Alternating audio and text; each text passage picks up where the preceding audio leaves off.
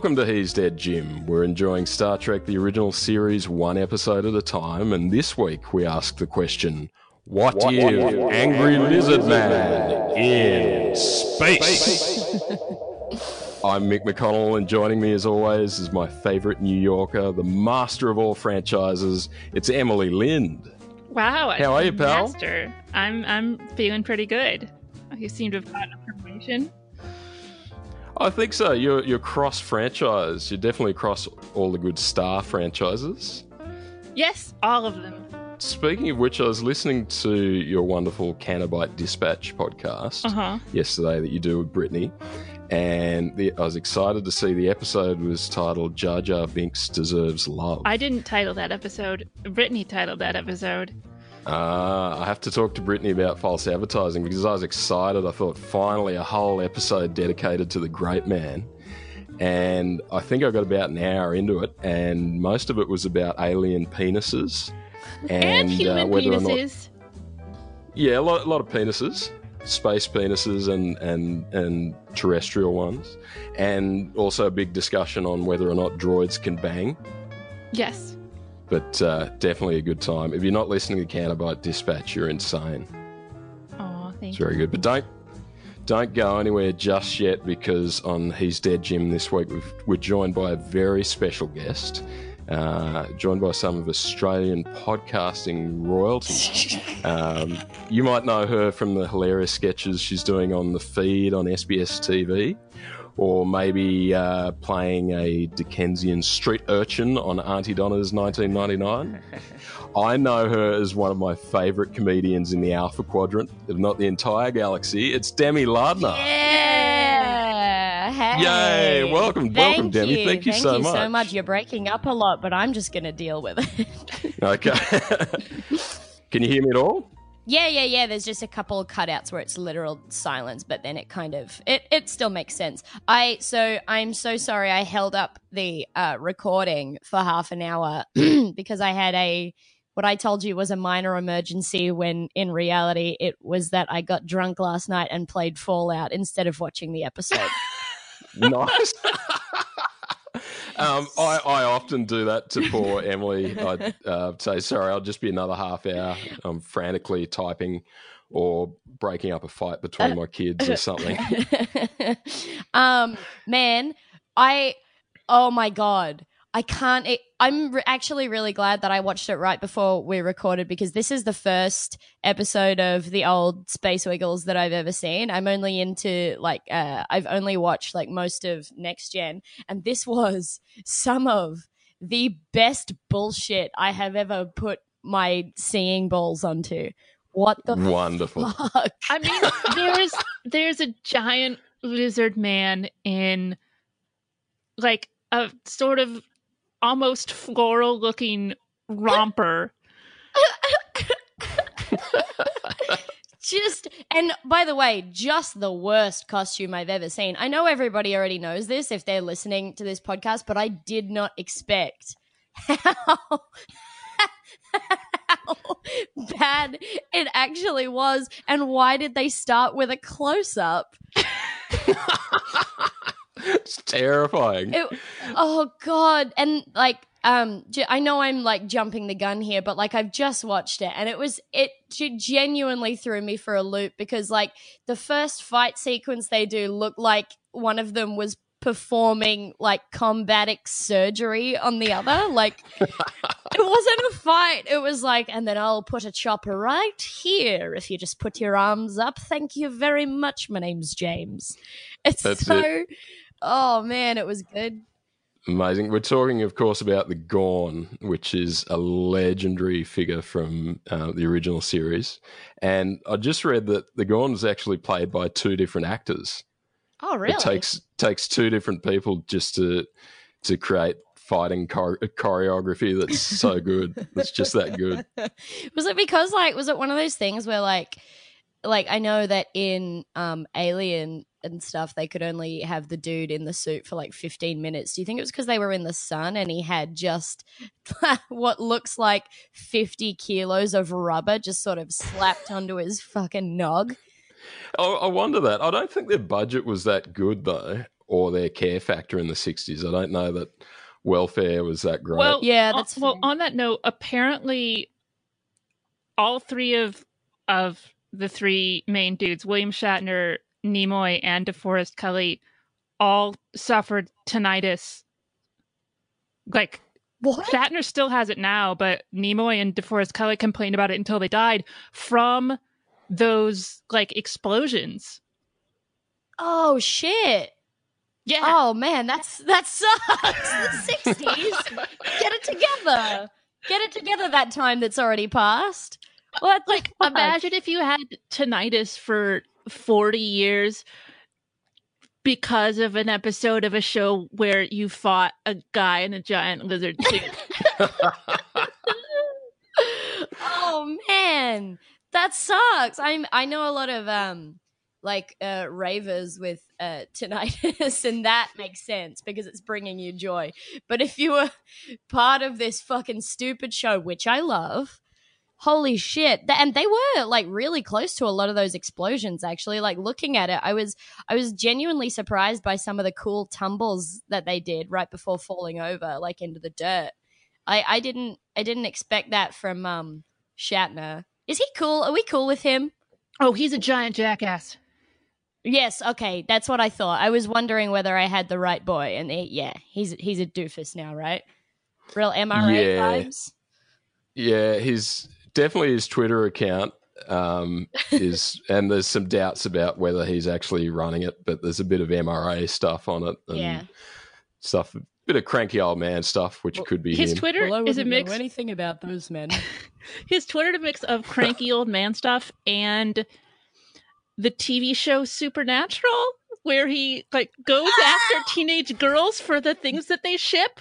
Which is why, Oh, which is why maybe he doesn't run his account. yep. Okay. That's why don't they like me? Look at my cool yellow jumper. we were the original I- Supernatural. By the way, can I just say, um, Emily, you're in New York, right? Mhm. I did I just hear, and I know this isn't like did I just hear sirens in the background? I mean, I possibly. That's fucking cool as hell, man. I that's the most New York thing I've ever heard. I'm not trying to shit on you. I just thought, whoa, it's like we're in TV and someone's trying to make it very clear you're in New York. Emily's actually in the room next door to me in Brisbane. We've just got a CD of New York sound effects playing in the background. There'll be a jackhammer soon. Just, hey, I'm walking here. I mean, like you can make fun of because literally, because I work, um, I work near Penn Station, and literally every day on the way to work, I pass police officers with giant like fuck off assault guns. So oh Christ. yeah, Oh my god. and that's just And then yeah, just that's just every morning. just right next to them, just a man with just like a hot dog that's 10 years old and he's also pissing in a gutter. That's what I think. That's what TV has told me that New York is. And I bet it's not. I've never been. I, I mean, I'm yeah, only hearing it's from not- television. It's not completely inaccurate.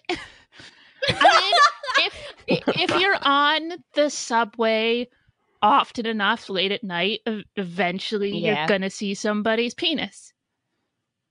ah, oh, I've heard of those. I've read about them in books. Yikes. um, yeah. I, I mean, a- anywhere at night sucks. But um, yeah. I'm sorry. I didn't mean to shit on you. I just thought it was very funny. Like somebody was directing a um a very low budget movie, and they're like, "But she's in New York." Um, let's get back to the lizard. sorry, guys. No, no, we've, we've been through this before. Everything I know about New York comes from Ghostbusters and like the, fair. the first Ninja Turtles movie. So I assume there's a lot Um, of crime and I a lot of martial arts. I miss Rick Moranis. Oh Yeah. yeah, so much. Very cool. So, so Demi, you're you're very new to Star Trek. Uh, I believe you've only just gotten into Next Gen So- this year. Is that right? Uh, I missed most of that, but I'm guessing you're asking when I started watching it. yes. All right. um, hey, uh, just just quickly. Sorry, Emily. Am I breaking up for you? Yeah, it just it's yeah, it just goes silent. I'm just going to run around the house and put all the kids' devices on airplane mode, and I'll be back. Okay. Ah, great. You guys Okay. talk about whatever you want to talk about. women's issues.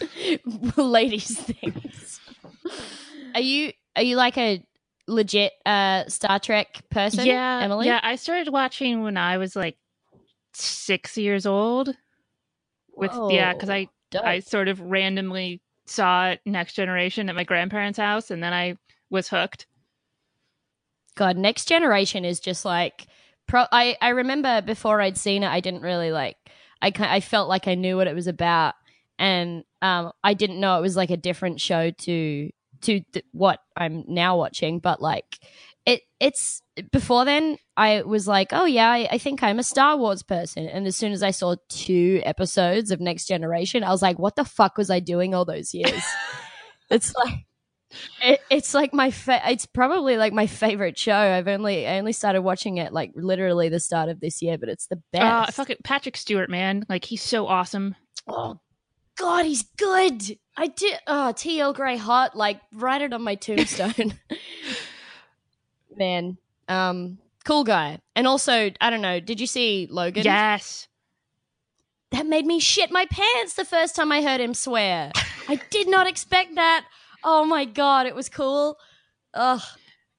I know that's not what we're talking about, but God, what a great oh dude. yeah, he's fucking hilarious too. I just love that he's just this huge fucking pothead. yes! Those videos of him with, for some reason, his girlfriend's feet on his face. so, you watch Yes. those? He's God, he's just a weird old dude, and I love it. so good. He's like, he's not 80 yet, is he? He's in his, in his 70s or? I I think seventies. Yeah. I should know more about him. God, he's good. It's so weird as well to see um, someone at that point in their career on a very popular show with like shoehorn boldness and still be like, oh, he's actually kind of Yeah. hot. That's just my opinion. I was like, huh, weird. That's meant to be like a generally not great haircut. I don't know. Yeah, but I think on like Um, distinguished like middle aged British dudes, it works. Yeah. Yeah. Yeah. Agreed. Oh, I hear some stomping. Is he back? Oh. A friend enters. Back, I'm back, friend. Hey. Hey. We only talked about Next Generation while you Yeah, were we gone. talked about how Captain Picard is Excellent. sexy. yeah. He's a beautiful bald man. Yeah. Oh, you're Um, gone again. Hey, let's not even worry about it. Okay.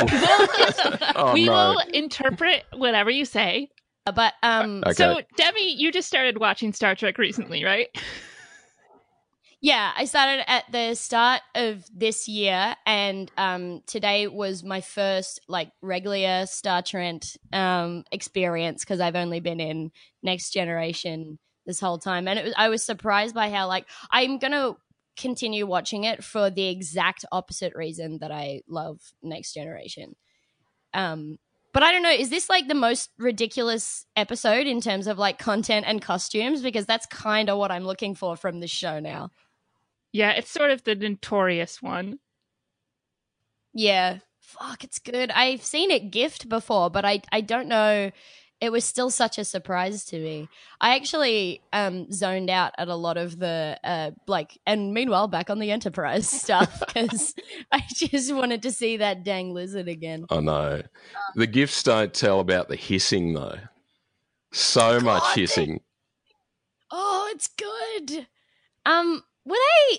Uh, I, I, th- the first like uh, I don't know, twenty minutes of um, like, do we call him James or do we call or do we call him Jim? What is the what is the accepted? What are his accepted? I mean, I guess it depends how professional you want to be.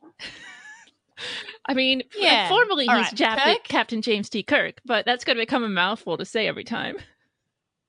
Yeah, I'm just going to call him Jim because I don't know whether he deserves it. He is the most ho- immediately hot headed shithead I've ever seen Yeah. set up in like the first two minutes of the show. He's like, all right, I'm on, like, I'm pretty sure they never, like, the, what was the names of the guys that put them on that planet? So wait, the, the guy Maybe who you took can them answer my down, question, I'm, 'cause, I'm like, gonna need slightly um, more detail than that. the guy so the ones where they they like ran into that big colorful void and they talked to them they're like we're sending you down to this planet to sort out your differences Do, are they just like The God aliens? They're new. yeah And I think Ah, I think only in this episode. The original series has a whole lot of god aliens that just have extraordinary magic powers and want to teach humanity a lesson and then we never see or hear from them again. great i was because i was wondering like i think basically um jim just did whatever the fuck he wanted because i don't think they ever even mentioned a weapon and he was like i have to kill this shitty snake man and they said that i could. And i'm pretty sure they didn't my dude. I think genuinely their whole thing was like go sort out your differences. And he was like our differences are that we're both alive and he shouldn't be. Like i i think that was just all perceived by him and he was like he's just like horny for blood always. That is like my evaluation of this man having seen nothing else of him. Is that accurate at all or is he like a, a steady Oh, I'd say that's very accurate. Yeah, great he's that's that's exactly he's how very hot-headed. He'd no, he's normally after a diplomatic solution. So, and I think that's sort of the whole, you know, message of Star Trek and what the what Gene Roddenberry's trying to yeah teach the world, especially while they're going through the Vietnam War, etc., or gearing up for it. yeah But he he definitely So punches it's- more people than Picard does. Correct. it, it just yeah he seems like more of the um like where picard is like the uh hey this is what we should all be like. Even if it doesn't turn out great let's have morals. And it and old kirk seems a little bit like see how he fucked up? What an idiot. Let's not. Well, and yeah, and like off the violence thing, like even when when they find out that this outpost has been destroyed by the lizard guys, and he's immediately like, "This is an invasion," and like prelude to an invasion, and we have to kill all of them. And Spock is like, "Um, maybe it's something else," and he's like, "No."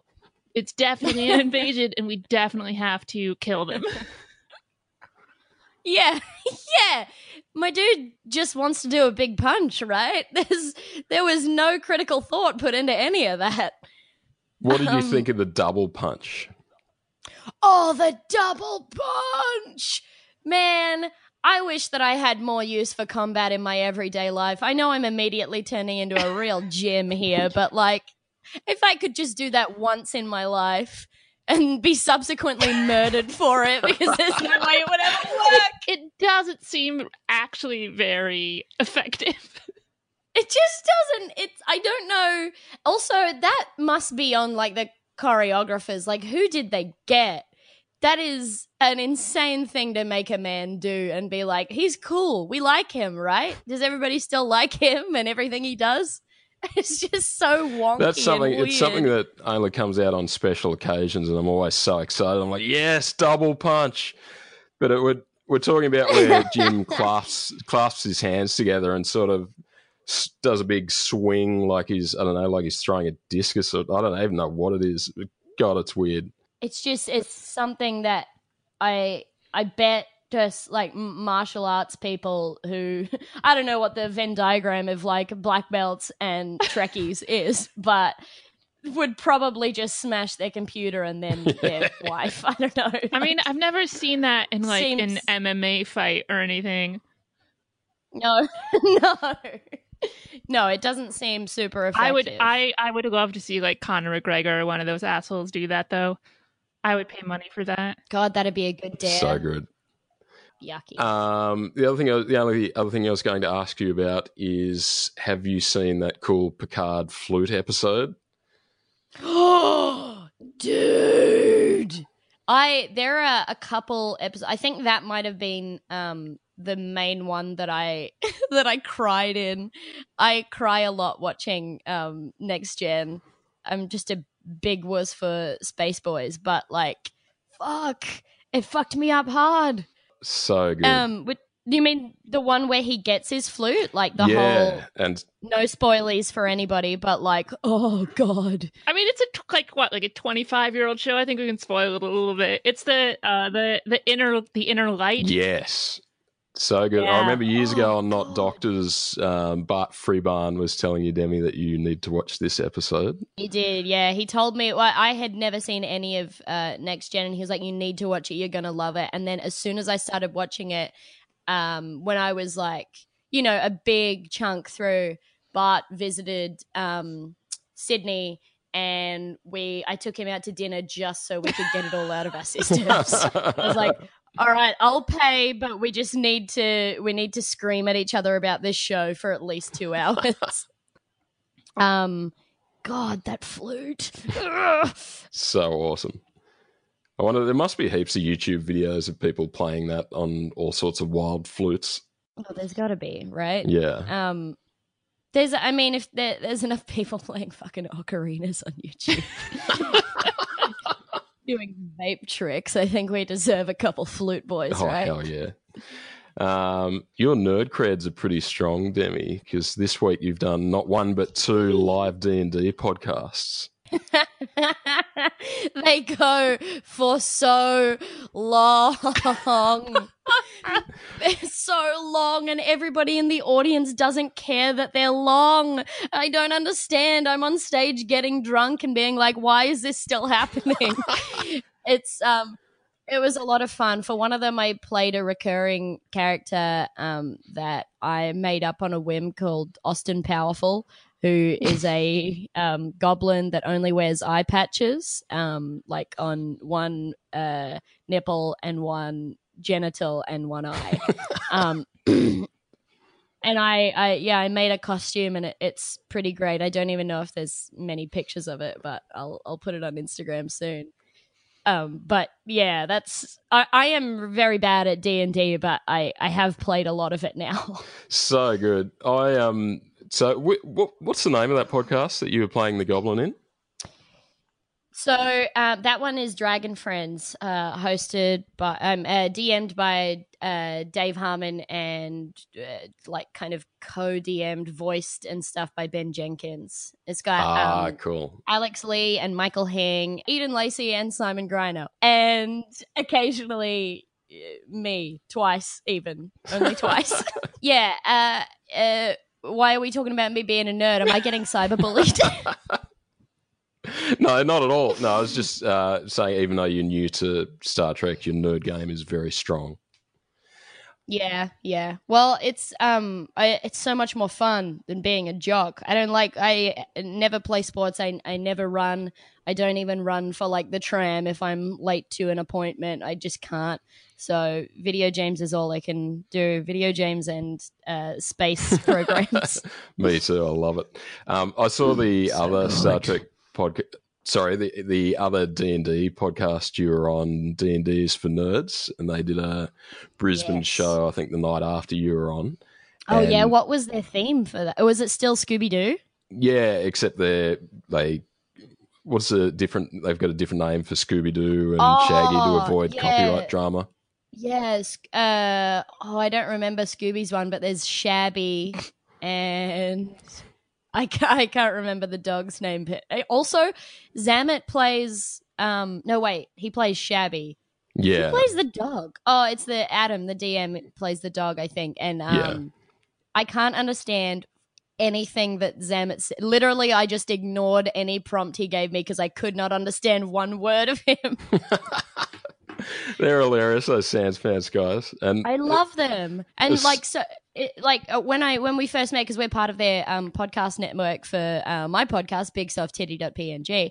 They yeah, um, when we first met because I knew that they were like an all nerd conglomerate. I was like, oh man, I'm ready to be like talked over and talked down to just because I, I didn't know anything about them and I was like the only thing I knew was all right pack of nerds and they are the kindest sweetest wokest most feminist boys that I've ever met in my life and I fucking love them I never expected it before we actually knew each other it's Yeah. dope they're Just awesome. They're so to- funny. they're so funny They're real uh, good I love their I love their pod. Um, Shut up a minute.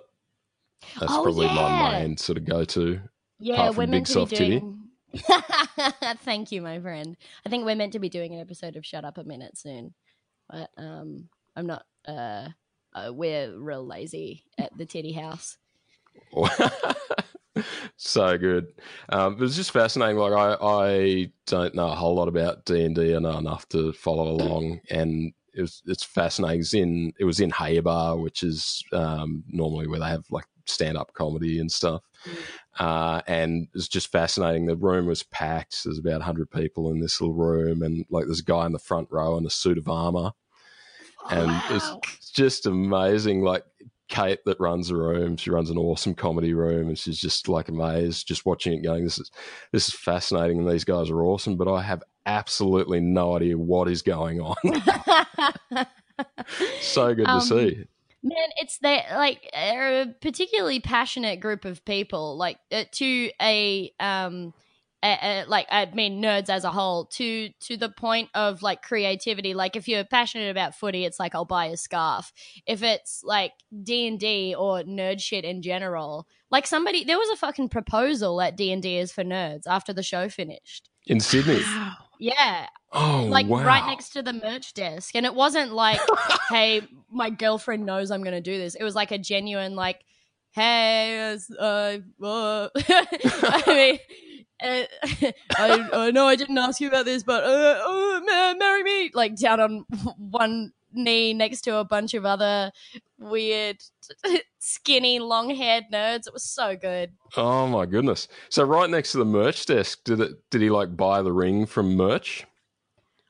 Oh, so, sorry, God, I, assumed a pronoun. so. Then forget that. Oh no, that's a good catch. Uh, he, uh, all I know is that like there was a big crowd around them, like because I, I don't know whether people knew what was going to happen or maybe they just invited friends or something. But like I couldn't even see. I had to get a different angle to see what this dude was doing. Like he held up the merch line as well for about ten minutes. but man, it was and. It, by the time we got out of the building, by the way, it was quarter to twelve, and out like titty started at seven.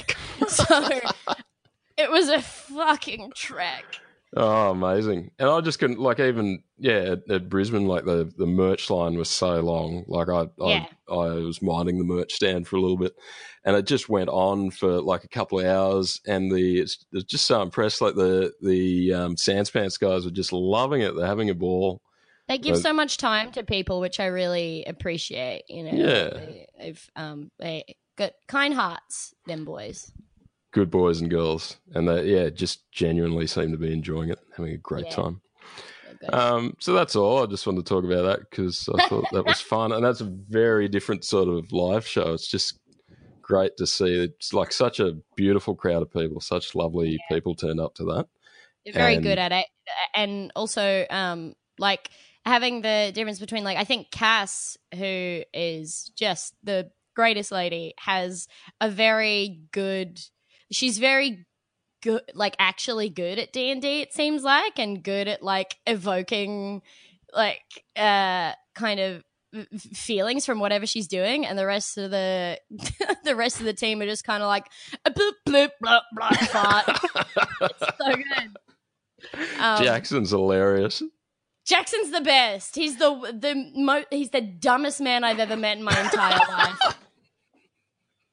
It's so good. So good. I'll uh, I'll send you a couple of links to pods, Emily. thank you. they're, they're so good. Uh, and also, I, if it's okay, I'll share one of the goblin photos for everybody. Oh That's- god, yes. Your I- goblin it- costume is epic. I love it so much. oh god, it was so. I made it in like half an hour that day because Oh, I had all these grand plans for it, but then I literally was just like, oh, it's eye patches and a morph suit. I made my ears. If you look at the picture, my ears are made out of um, green reusable uh, canvas shopping center bags from Woolworths. Um, just folded over and stapled onto my head. I was going to ask how long it took to make. That's amazing. Yeah, it it was weird how quickly it came together, and I was like, it actually looks kind of dope. and um, you can't tell from the recording, but when I came out from behind the curtains when they introduced me, um, I uh, they didn't have a smoke machine, so I just vaped in front of myself and then walked in, walked through the curtains. That's was, awesome. Was anybody else in costume, or was it just you? No.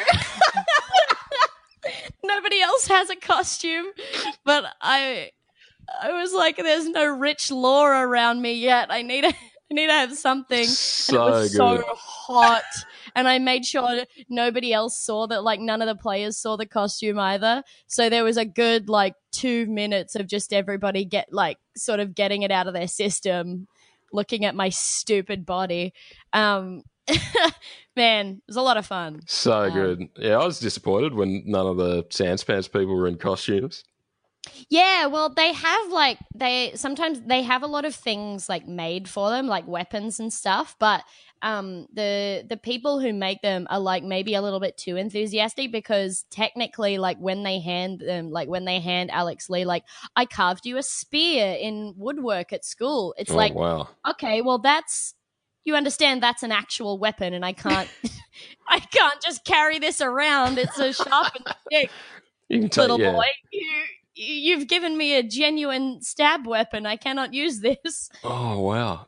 Especially, um, I didn't see any of that in Brisbane because that, like, that pod is in the middle of the, that room is in the middle of the Fortitude Valley. So imagine somebody walking up Brunswick Street with a spear.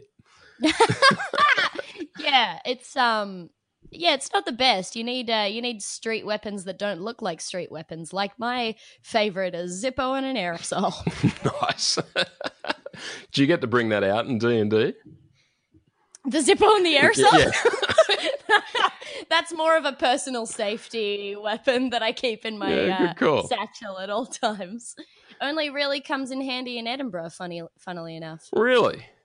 Yeah, I've only ever had to use it once, not on a person, just uh, at a person who was following me As a But, deterrent. uh, It's a pretty Yeah. good deterrent. Oof. I would be deterred. yeah, yeah, just just fire in the sky. They walk away. Like I'm not. Oh, I'm not gonna root her if she's on fire. No Oh, shit. um, yeah. Uh, do we have anything else to say about Star Trek? I really derailed everything. yeah, no, that's all good. I guess we'll we'll uh, we'll do a recap if you got time. You got a bit of time still? I got time. Yeah, I got nothing on. Wonderful. Okay, um, so this week we watched, of course, Arena featuring the Gorn. It's uh, episode 18 from season one, or episode 19 on Netflix. Yeah. And it originally aired on NBC on January 19, 1967. Uh, when you just said 1990 something accidentally, then for a second, I nearly pissed my pants. Sorry, no, that was just me being excellent at speaking. 19, God, I- the year oh, of our Lord, 1967. Fuck, that scared me for a sec. oh, I thought we had a hold of things by then. 67. Yeah, All right. 67. Um, so how old does that make Shatner in that? Do we know? uh, I'm going to say early 40s. Yeah. He said he looks that way, but he could be. He has kind of like that '60s handsome man look, where he could be like 30 or 50. Yeah. you know, Yep. where they're like, we we're all attracted to this man, and watching it, you're like, He would have why? been. He would have been thirty six. yeah, There you go. So younger than yeah, me. Yeah, that seems about right. But he was looking into the sun for a lot of the time, so that's that's fair. He um 36 makes sense. yeah. I wonder if people genuinely were. Does it seem to be that people actually were attracted to him back in the day? Because he seems to be sort of the only one without like wacky makeup, apart from I guess Takai and Takei. Takei. Uh, Takai, I think. Oh, how do you say it, Emily? Takai. I think it's. uh, You know, I thought it I'm was going to go with Takai, Takai. But it might be Takei because of the whole like the "it's okay to be Takei" hashtag. Makes more sense if it's pronounced Takei. It's okay to be Takai.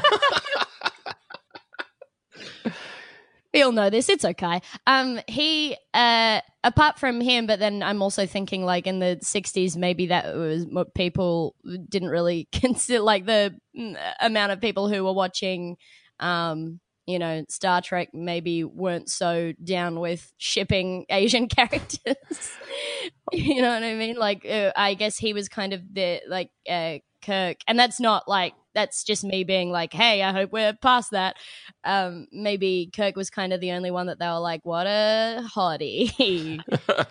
no, I think oh, I don't know. Like um, Sulu Takai's character is sort of one of the lads. Like whenever the young sort of officers right. go on shore leave, they're all like, "Hey, ladies." Um, so he's definitely like he's, he's that dope. that young bachelor. I mean, women. Yeah, I Yeah, women that it were was still really into kind of a Nimoy. Apparently, like Spock was really. Yeah. Really? Oh, that's. Maybe that's like the because he's very like um he's a feelings boy, you know, kind of. I mean, not in his uh, mannerisms, but he's he's more of a gentle soul. They're like that's what we're looking for, not punch boy over here. Yeah, Maybe maybe I don't know what women like. It makes sense with my dating history. Waka waka. my wife's a big Kirk fan. We talked about that before, like early oh Kirk. yeah. Um, but I think like everybody, she's she prefers Picard. Yeah. Golly, he's a good man. He so is. it was 60 came out in 67. Yeah, the star date's uh, 3045.6, and we've talked about how the star dates are just made up random numbers to start off with. Oh, really? um, Really? They sort of seem to figure them out because I think 2000's meant to, I don't know. I, we talked about, um, friend of the show, Linda Moulton, tried to explain it to me while I was at, at Samui drinking cocktails, and um, I've forgotten it all. try, Oh, we, try to explain an intricate nerd system of dates. we recorded a quick live interview poolside, and then all of a sudden a tropical storm whipped up. But anyway, Dope. They, God doesn't want you to be a nerd, dude. that's it. um, so basically, yeah, I, this one it felt a bit like a couple of the terms they use, like they talk about um, screens and things instead of shields. It felt like an early episode where they hadn't quite Yeah. figured things out, but I think it's actually just a case of um, just different screenwriters just making up their own shtick. yeah, before they maybe had like a show Bible per se or something like that. Yeah, like, I this don't know. is- Yeah, don't. This is the first episode where they use the term federation. yes, Oh. there you go. So like, huh? So I I guess then is that do they refer to anything like in that vein before then, like without using the word federation, or is it just kind of like this is where they're figuring out that they're well, part you know the funny thing, big- but like at least in one episode, they're like, "This is the Earth spaceship Enterprise." Yeah, from the space. I'm. Oh, that was right. Even before the pilot, when they had a different captain that wasn't Kirk, and Captain Pike turns up, and I'm Captain Pike from the Space Vehicle Yes, space Enterprise, vehicle. oh, I wish they had kept that. and that's why I love Star Trek. That's These are the voyages of the Space love it. Vehicle Enterprise. That's it. the Space Commodore. I- a little Space while ago um i oh actually i was laughing a lot when it just started kind of you know when um the enterprise like right at the start when it's sort of like uh, flying along next to whatever planet that's meant to be. And the music started in earnest because i've never heard it in that form before. And it's just like i expected it to kind of pan across and there would be a sweaty woman energetically tap dancing to the theme I did not expect how undignified it kind of is compared to um, next gen. I did, it was like Tom was like, "What's happening? Oh, this no. sounds like music." It was uh, really weird for me. yeah. Um, oh, I had I had another thing to ask about, but I I forget what it was. Dang it. Um, never mind. Sorry. so good. Yeah, the music's real sort of old Hollywood in this, yeah. which I guess Yeah, maybe sounds like- TV shows were all that at the time, but I love it. So cool. Yeah, it seems like a trend. There was a while ago where this is what I was going to say, where um where I had uh, before um Bart Freebairn visited, and uh we hadn't got all of our um you know like e- our excretion of Trek shit out. Um, we are kind of just like both oozing black slime interstate, being like, we need to talk.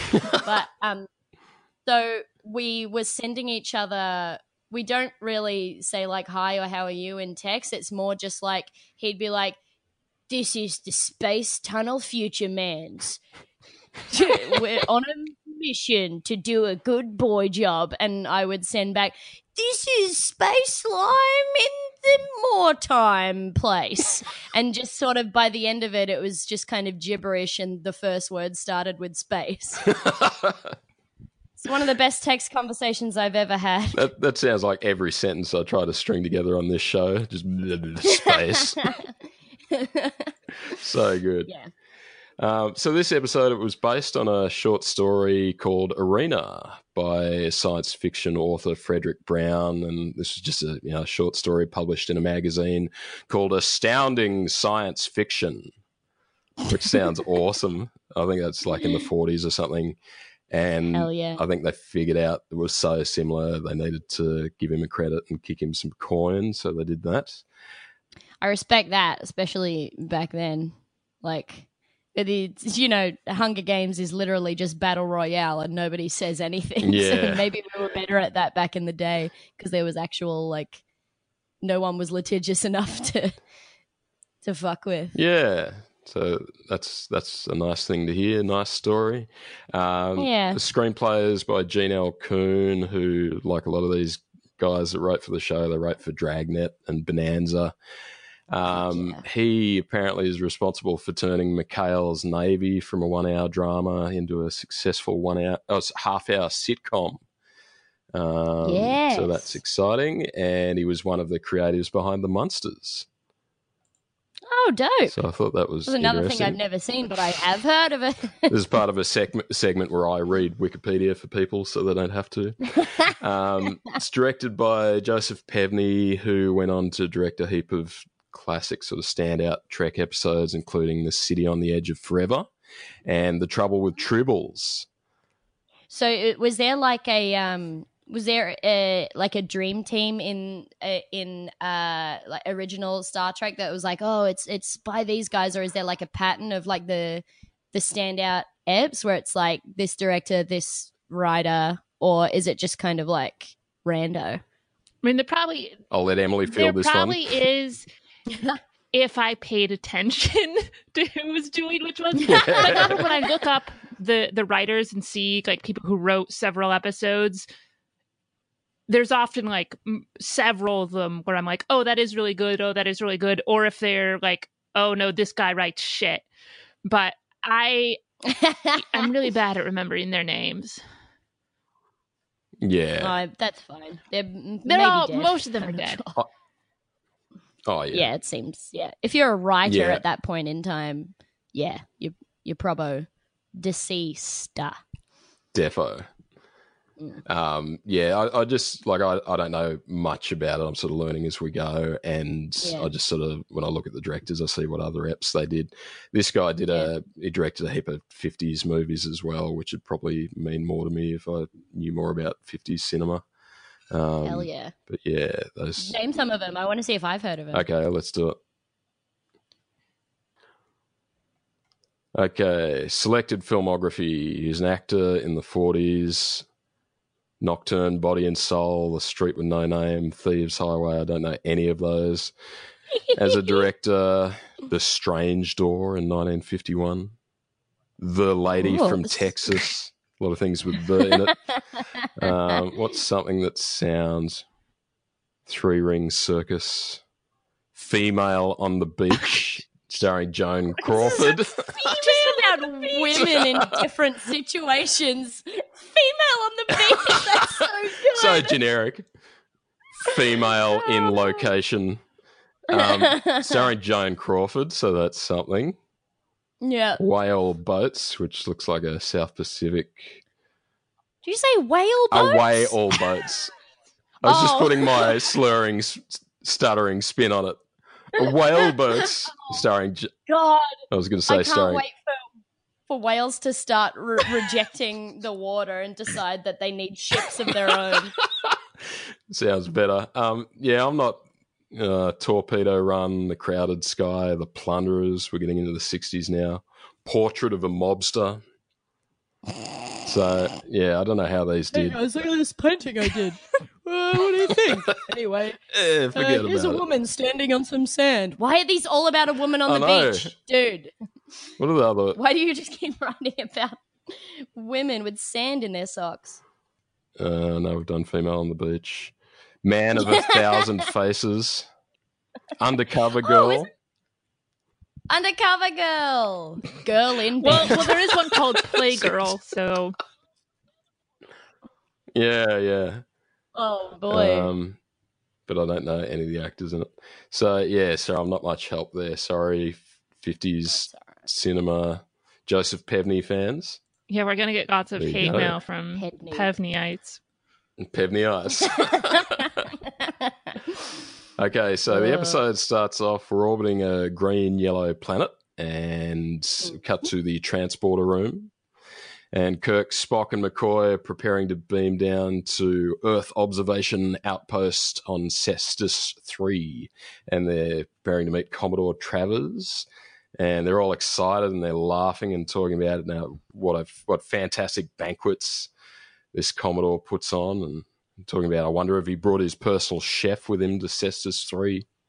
They're laughing away, lot- lots of fake laughter.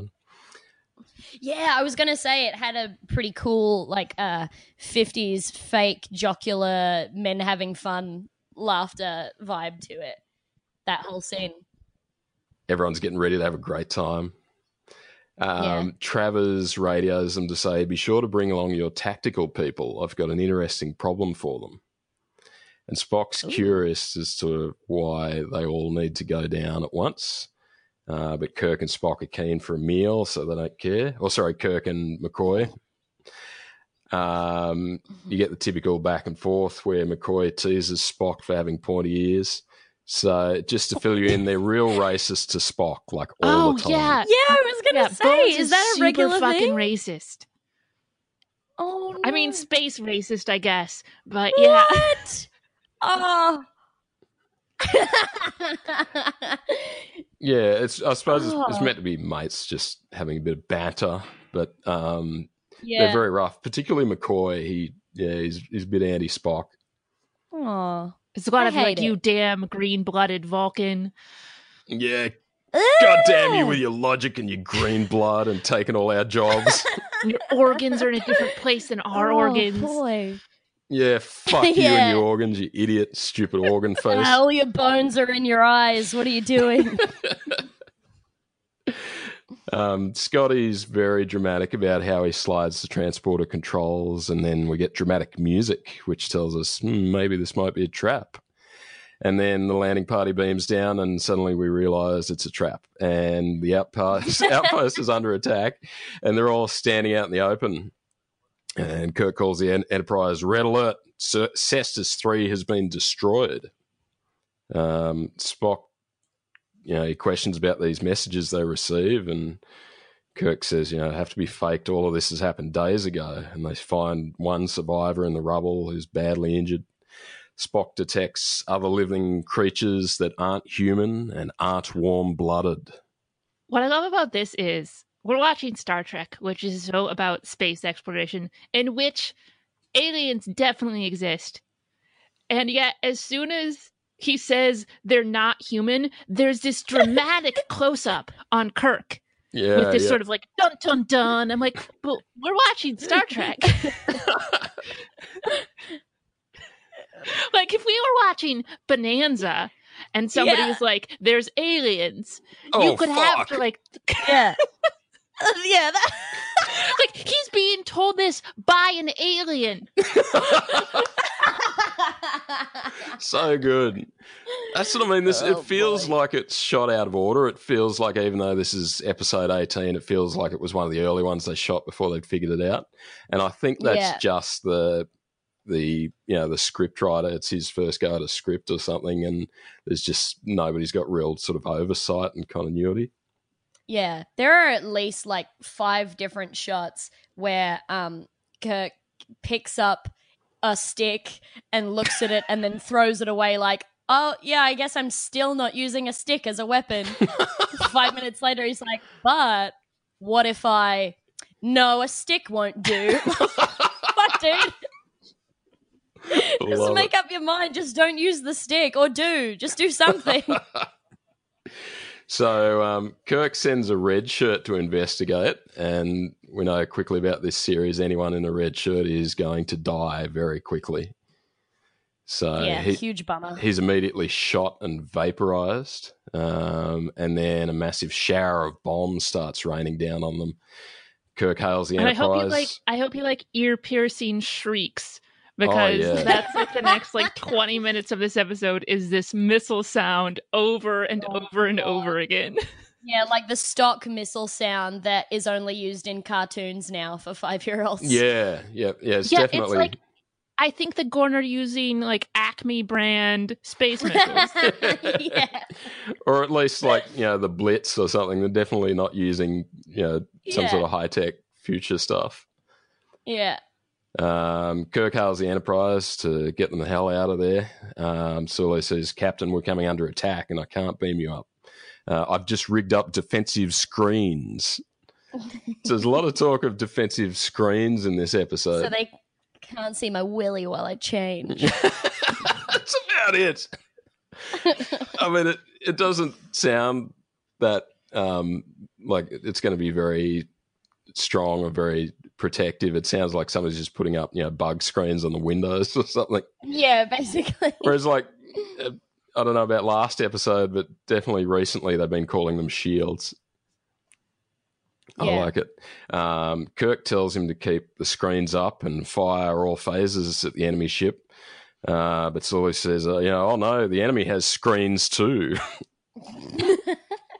so the phasers do nothing. Uh, and Sulu asks, Are you under attack, Captain? Do you want me to lower the screens? And Kirk uh, orders him to keep the screens up no matter what and protect the ship. yeah, don't worry about me. Protect my ship. Yeah. Okay, well, I don't know what we're gonna do when you're super dead, but fine. Yeah. and that's the thing you, you notice, like in Next Generation, uh, Picard is very rarely in the landing party. Um, so you always Yeah. get Riker as number one. Um, whereas Kirk, Like that makes sense to me. yeah, He's the captain. yeah, Yeah. I mean, I mean, actually, I mean, uh, both of them make sense. Actually, that was harsh because, like, he's, I guess, uh, protective of his crew, or feels like he needs to be an example, but also, I don't know. It he's he seems uh foolhardy to me a little bit. Oh, definitely. Def- Just like, especially going down without anybody else having uh, scouted it first. I think that's my issue. yeah. Well, that's, I guess, you know, they didn't know the place was under attack. But yeah, we've Yeah. got this episode where all of the important officers are trapped down on the planet's surface. Yeah. Uh, the landing party grab the survivor and run for cover, and they're under constant shelling. And they're surrounded, heavily outnumbered, and their phasers are going to be no match for the bombardment. And uh, Spock has been to this outpost before, and he can sort of remember the layout of the place and figures that the army, the armory, is about hundred yards away. And this is when Kirk makes a break for it and starts running a zigzag.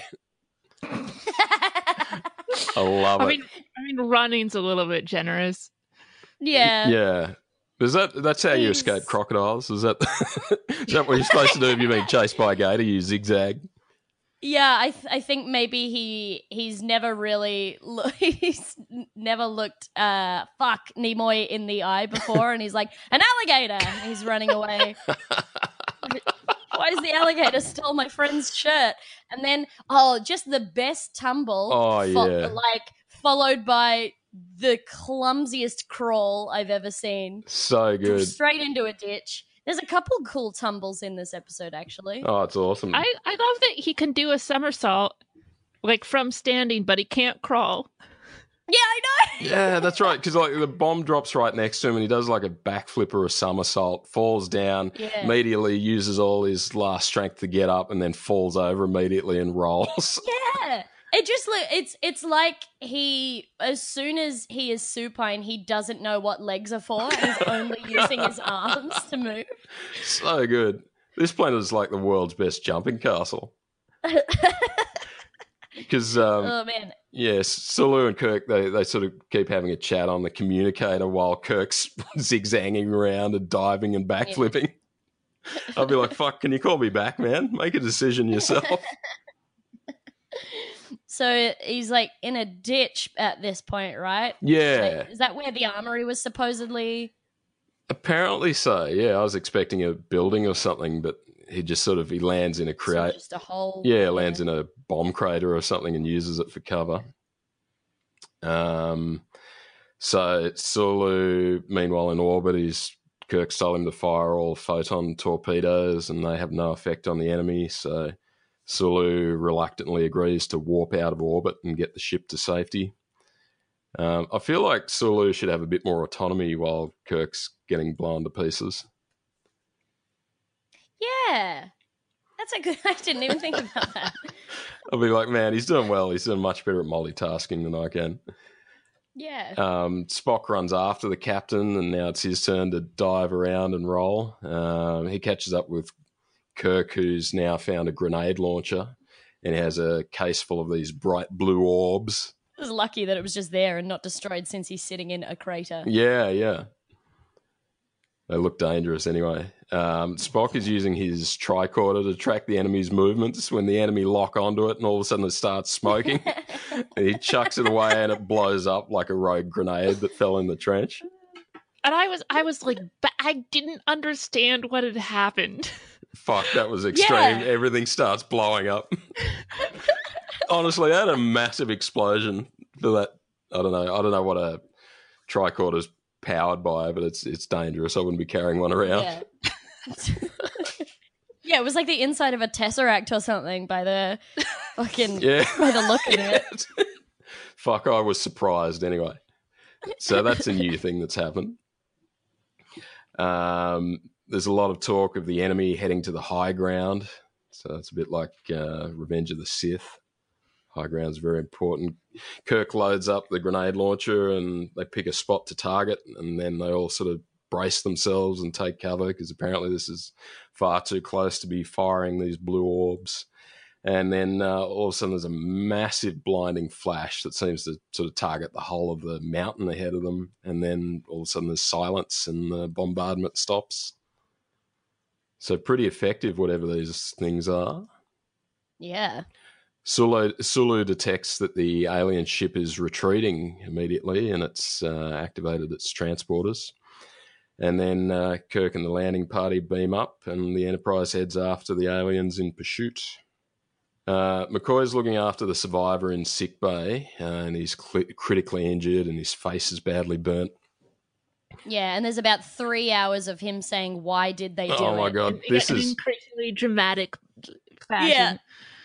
But why? There must be a reason. Why did they do it, dude? We do not know. We're just filling airtime. And he's sort of like, but we weren't expecting them. They they surprised us. Why did they do it? They're so mean. Someone who's never been bullied before, like, but, but, but somebody explain it in terms I can understand. Oh man, that's we've seen some some serious overacting in this series so far, but I think this guy's the candidate for the worst. Um, Yeah. It was amazing. It looks like someone just kind of slapped glue on his Oh, face. You know when you like when you have like a glue stick in in school and you're like like p- pressing it apart and putting spider webs on your hand with it. It's like that, but just on his noggin. That's basically it. Slapped a few slices of ham on his face. Uh, he says they were caught by surprise. So yeah, he seems to think that this is all very unfair, even though they're like he's a military guy. they came in at space normal speed. That's my favorite. Space normal speed. Like I I, uh, like I, I don't know when they stopped using that expression, but I understand why they did because it's so stupid. That's- it's just a couple words, dude. Hey, um, I know that you're uh, you're really focusing on your acting and asking why they did it, and that's really good. Did you read the script? Because space normal sounds real jacked. Oh, you just oh, we're sticking with it. Right, we haven't got the time. And Yeah. also, I, I do like that even this alien species who they have never had any contact with before, I like that in space, apparently, like, t- speed of travel is really, really standardized. Yeah, just universal. I was just gonna say, I, I, I don't think this is skipping ahead too far, but when they're um they're kind of uh Sulu's tracking the speed of their ship and uh, the alien ship and how fast they're uh, going and where um you know they're like oh they're at they're at um warp six i think. And he's like what? And he's so amazed that anyone else can have a ship as dope as his ship. Yeah. she's like how did anyone else get a cool thing i'm the one that has cool stuff yeah, exactly. Gutted. so good Um, so they snuck up and knocked out their phaser batteries, and they were helpless. So it's not very well defended outpost. We get the huge overacting that I didn't bother to take notes on. Um, Kirk queries the messages and says yes, they had to be faked because um, the enemy had attacked more than the day before the Enterprise rocked up. And then we get the why? Why did they do it? Um, Kirk figures out it was a trap set for the Enterprise. oh And Huh. yeah. oh he figures out figures out that fact everyone else had been kind of nudging him towards. uh, the only protection in this section of Federation space is the Enterprise. So if that gets taken out, then the enemy can prepare for invasion. Um, all hands to battle stations, red alert. The Enterprise cranks up to warp six. Sulu would be pumped. No one's ever gone faster than warp six. I don't know. We probably have.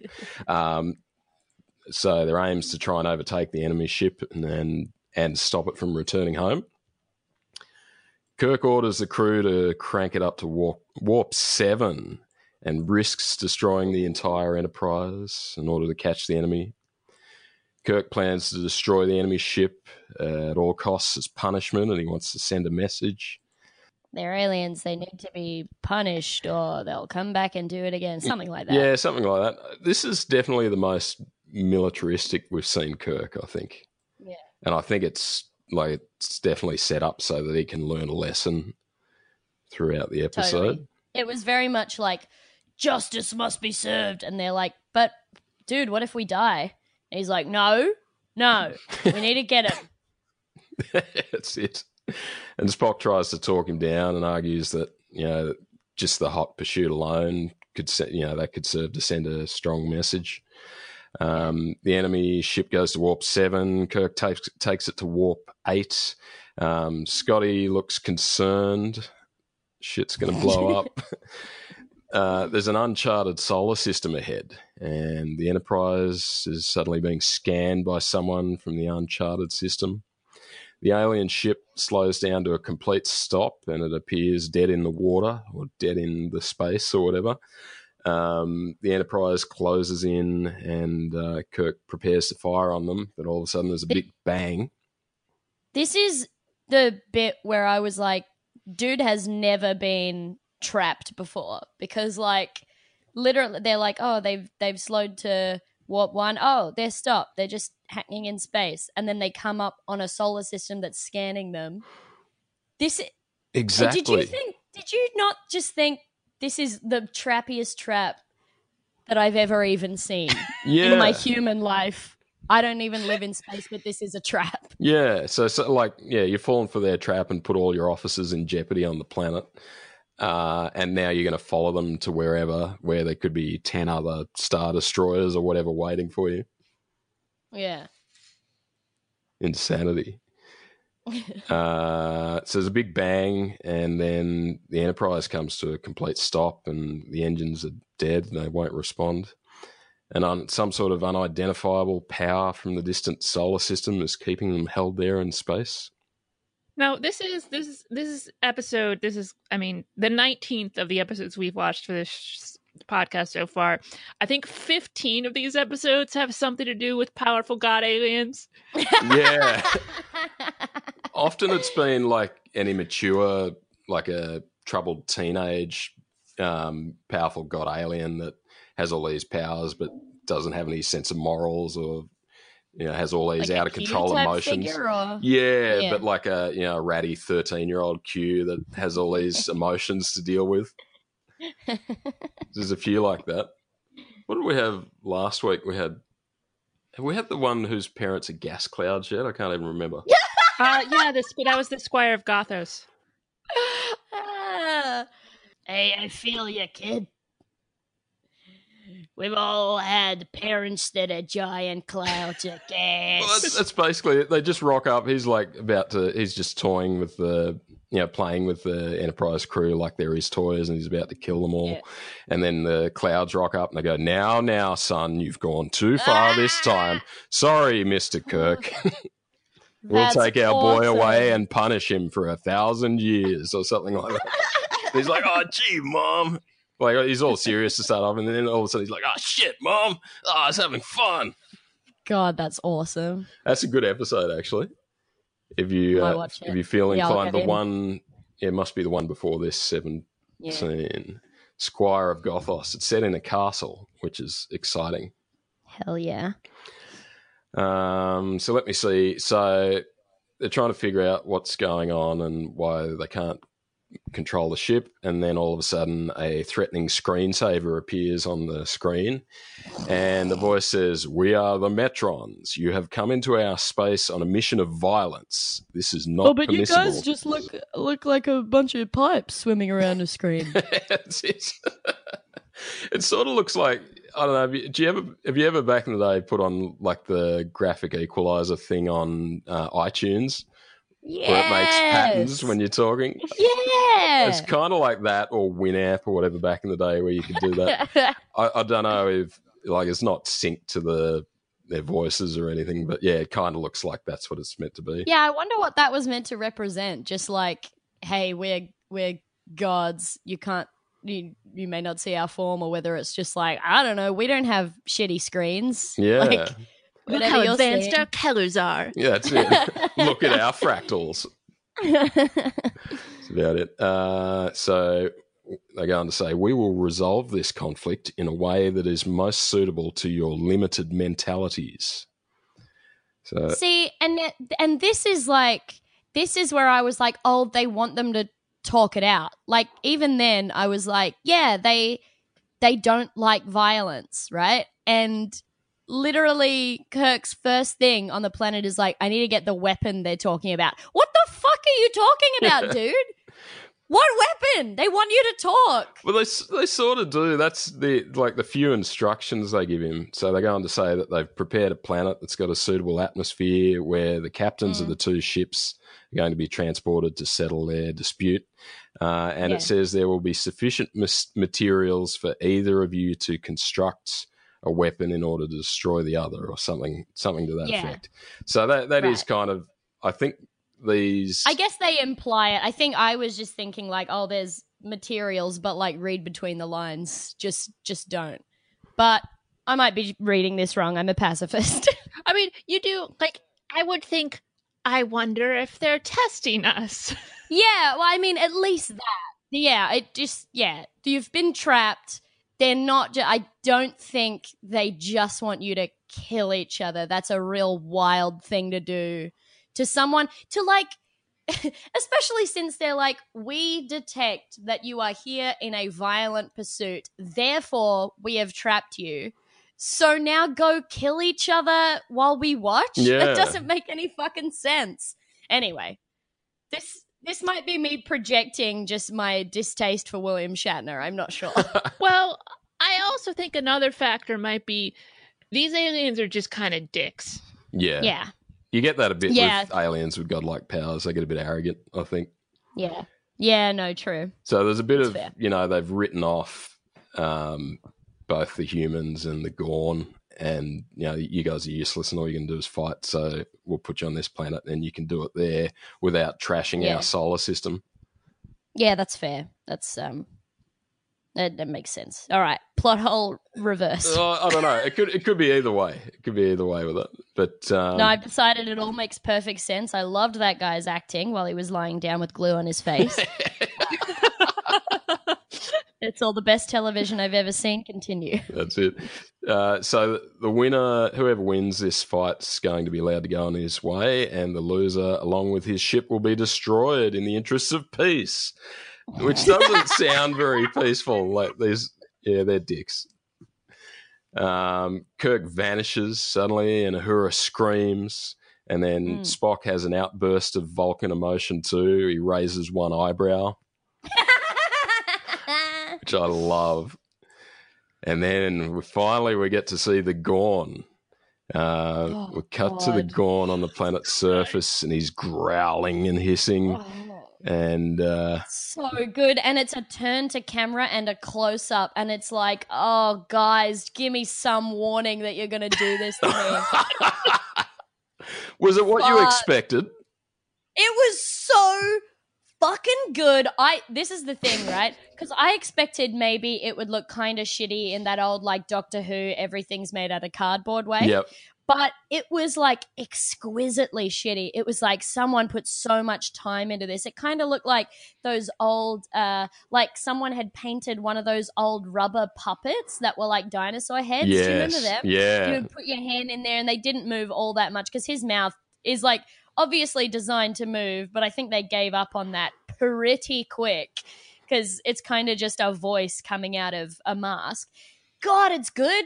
Like I, I think the thing that struck me so much about it was like that it was clearly very shitty and of the time but there seemed to be kind of a lot of love put into it. Like he had like fucking pandora gems or something for eyes. Yeah. it was just looked so intricate in just the most ill-advised way. I loved it. And then he's wearing this like tunic, which like I could not stop laughing at because it's like uh, like it just covers where I would assume his junk would be. Here we go, But- space penises again.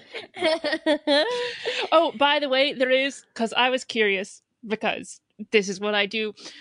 I I I I looked up if there was any Kirk Gorn Captain fan fiction. oh man. Oh, I and love it. I found I found there's not a lot. I found one that first of all is thirty thousand words, which is like Holy would be like shit. a, hu- like close to like 150 pages of a book, and it Nice. is it is a Kirk Spock love story in which there is a. Kirk Spock Gorn Captain threesome.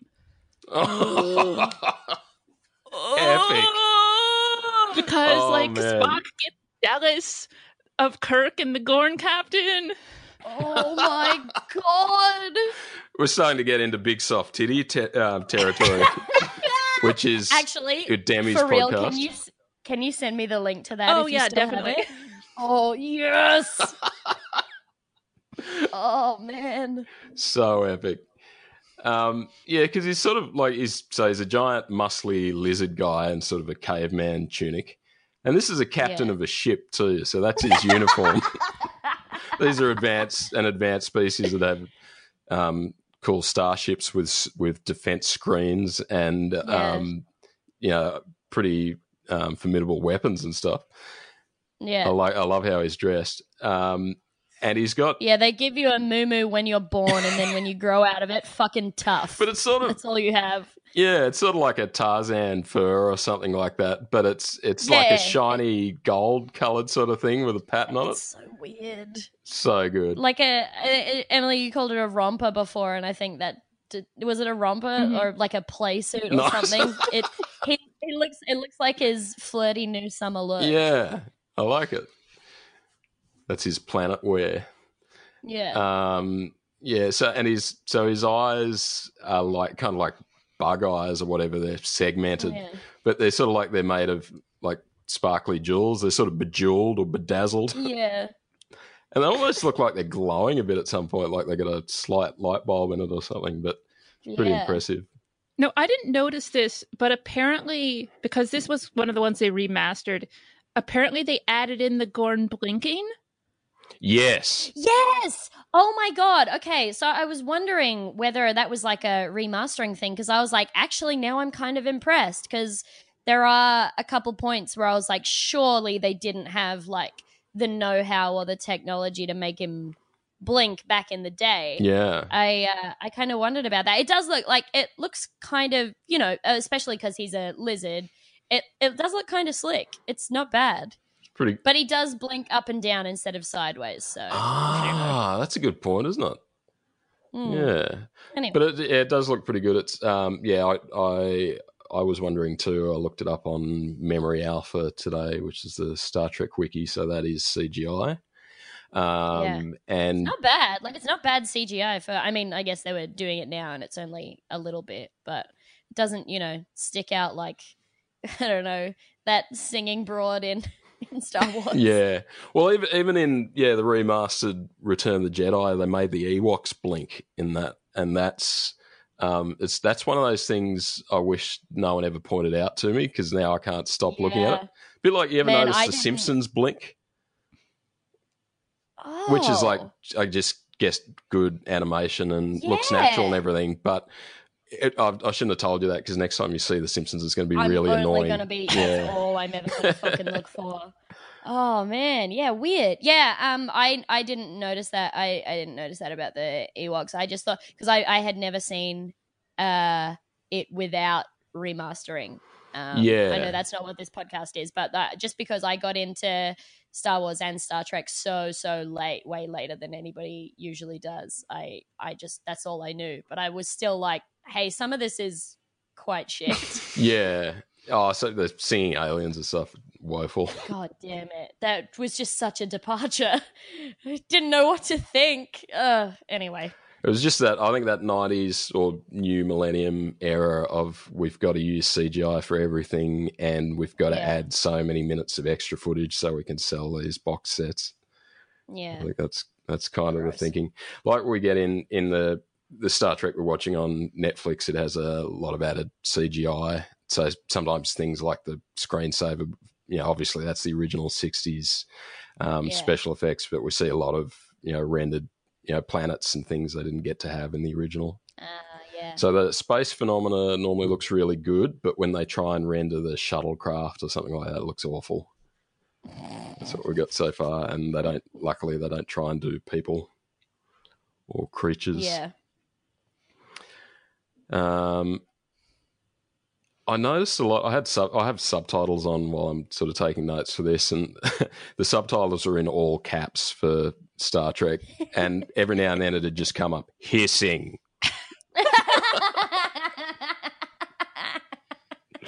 I love it. Um, so I think we'd describe the Gorn, but basically he's a bit like a human dinosaur. He has you know sharp, pointy teeth and and bony ridges on his head.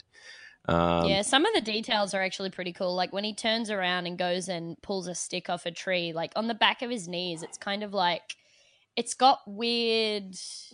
The de- I, this is just what I noticed because I fucking love like prosthetics and stuff. I've I've had a lot of them put on my dumb head, and just like the the way that they have made the skin on his extremities is actually kind of cool. Like his head kind of ruins all the good work on his body because like it's not bad. Like on the back of his knees, he's got kind of like um, fleshy ridges on on both sides of the backs of his knees. Like if your um, tendons were really sticking out and your bones and stuff. And I was like, fuck, that's actually like really good attention to detail. It looks dope. Like that's what I would think a um, humanoid uh, lizard would look like from the back.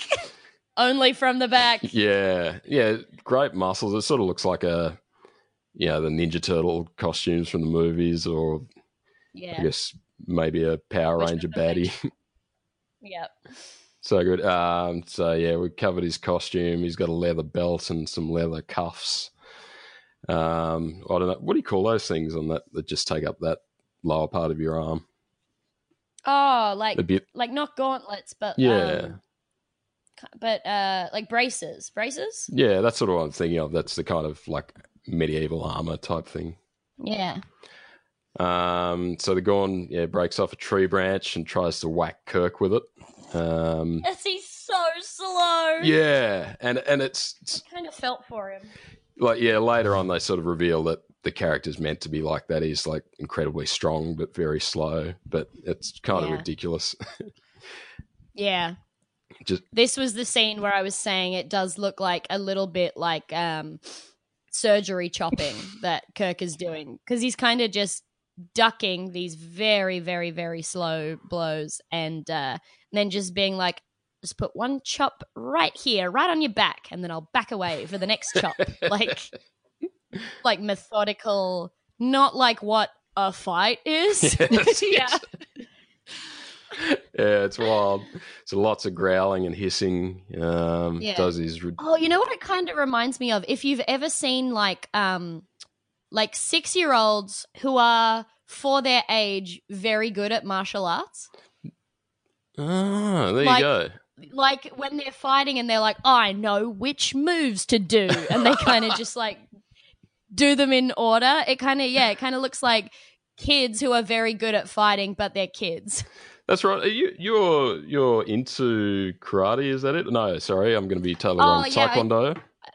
Taekwondo, yeah, I'm a black belt, but from years ago. So I'm like, I used to be very, very into it and very good at it, and now I just kind of remember shit that and don't do it. There you go. What uh, Yeah. what sort of what was your killer move? Um, I used to because I was so small, uh, and everybody else around me, like in the classes or in the tournaments and stuff, was way bigger than me. I was just way too agile, so I just sort of like every now and then they do like a and this this was not like recommended by people but they were like i mean she's making it work. They would do like a high kick and i just duck under their leg and be behind them and just take them down. It kind of looked badass but it was like no one else can do this. I'm i'm just i'm just too small for life you can't like you could just pick me up and throw me on a roof and i could do nothing about it but for now it works awesome. So cool. Um, so Kirk tries a karate chop um, to the neck, and that does nothing. And tries a kick, Mhm. but the Gorn grabs his leg and just tosses him away effortlessly. Yeah. Then just sort of seems to give him a big cuddle, doesn't it? Yeah. Kirk uh, Yeah. throws a big rock at the Gorn's chest, and the Gorn just groans a bit and doesn't care. And then the Gorn picks up a massive boulder, both both hands, and just returns serve. And Kirk makes a run for it. uphill. Yeah, yeah, Like they're not even on level ground anymore, and he's like, Well fuck you then. yeah, Here's a boulder. yeah. It basically launches it into orbit, Yeah. and Kirk realizes he has to run away. Um, the Enterprise crew are trying to figure out how to escape uh, this force that's holding them, but they're not not getting anywhere. Um, Kirk and the Gorn, they're both given a recorder each and a translator, um, so they don't have contact with their ship. But Kirk decides to, you know, leave a last message for, you know, journal entry for Starfleet. Um, he knows he'll have to build a weapon as the Gorn's, you know, too strong for him to fight, and uh, there's not much around him to to work with except a few rocks and things. Um, meanwhile, the Gorn's listening to this the whole time. They're like walkie talkies. so Kirk's just describing everything he's going to do, and the Gorn's just listening in. I there's a great so right after like he's and this is another um famous pick up stick throw stick uh, scene where he finds a bunch of bamboo that is just the worst set dressing I've ever seen. But it's just kind of like growing all in one clump, and he like picks some stuff up and throws it down and walks away while he's talking about how there's fuck all for him to use. The Gorn's listening, and then picks up what is clearly to my eye a rope that they've glued leaves to. and and kind of sets about making his own trap, I guess. Yeah, I love it. which is so good. It's it's because they start fighting about five minutes after this. They start fighting again, kind of, sort of combat wise, and then and Kirk starts running away straight into not even like not even hidden, just a rope. it's not pulled port. He just falls over this limp rope and gets covered in rocks and plants and is somehow stuck. I don't get it. He he talked a big game with his chops and his running and his brick throwing, and then is just trapped in a shitty rope. yeah, yeah. It's so good. It is great. I, I love like uh, yeah. After the Gorn set up this trap, and then, he, and then we sort of see him from above where he's he's fashioning a dagger out of like a, a black Oh, gemstone, yes. and he's just hissing away and laughing. Just, ho, ho, ho. Um, while I think of it, So the Gorn was actually voiced by an actor called Ted Cassidy. And he was, I think we've had him before on Star Trek. He played Lurch in the Addams family. Oh, Oh, yeah, he was hell on. He was on the show before. And uh, he also he did, did a. have some real um like his voice was pretty lurch esque in this, like when he was actually saying words and language. Yeah, I'm I'm pretty sure we had him as a yeah. There was a there was a bald, like a big tall bald android that was knocking off humans in this cave system one by one in a previous episode, and I think that might have been him. Um, but he he did a lot of voice acting, and apparently he went on to perform the roars and growls for Godzilla in a in a 1979 Hanna Barbera cartoon. Hell yes. How good would Oh, cartoon did- Godzilla be? I've never seen it. I'd love. I mean, it'd. it'd- I don't know, look more realistic than the recent Godzilla. Um, he he was narrator and voice of the Hulk in a TV series. Oh wow! Yeah, Well, there you go. kind of cool. So that He, but, wait, he he was in Tarzan and he played someone called Phobeg in a TV series. Who the fuck is Phobeg? oh man, I'm gonna get into this later. All right, it's not no, important. it- it's, important. that's this is the stuff I live for. so good. So yeah, if you want hissing and growling, uh, here's your man, Ted Cassidy. Um, so yeah, it must be yeah. So while he's fashioning his knife, Kirk uh, spots a boulder that's resting on top of a ledge. So it gets very Roadrunner. Uh, I was gonna say it's another pretty Acme plan that he's come Yeah. up with. The ledge even look like it does look drawn by by a cartoonist. It's like it's very picturesque. It kind of looks like a lion could tell its son that it's going to own this land. That's it. And it's it's just perfectly lined up with the Gorn's head too. So Kirk Yeah. summons all his strength and rolls this boulder off the ledge and drops straight on the Gorn and knocks him down flat and lifeless.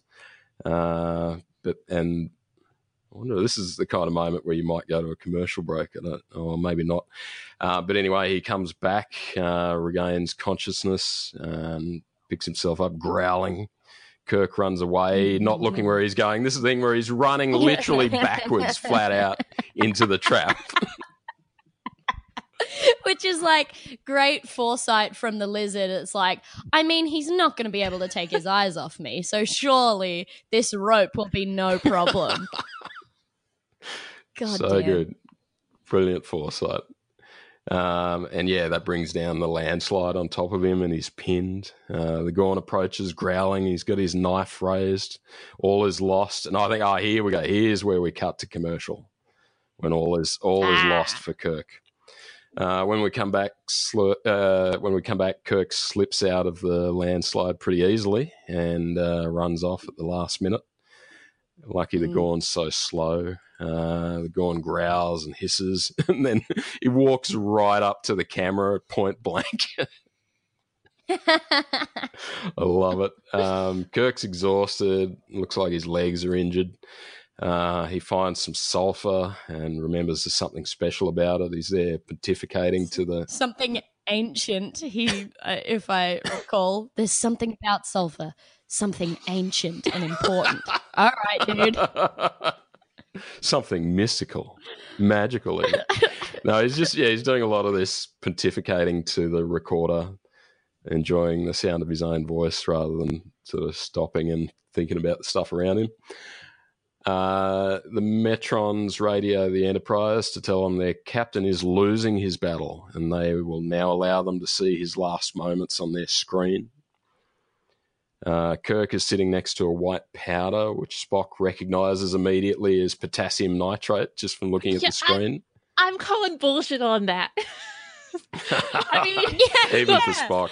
I mean, Spock's a smart guy, but it's literally he's watching on a TV, basically, a white powder Yeah. on an alien planet he knows nothing about.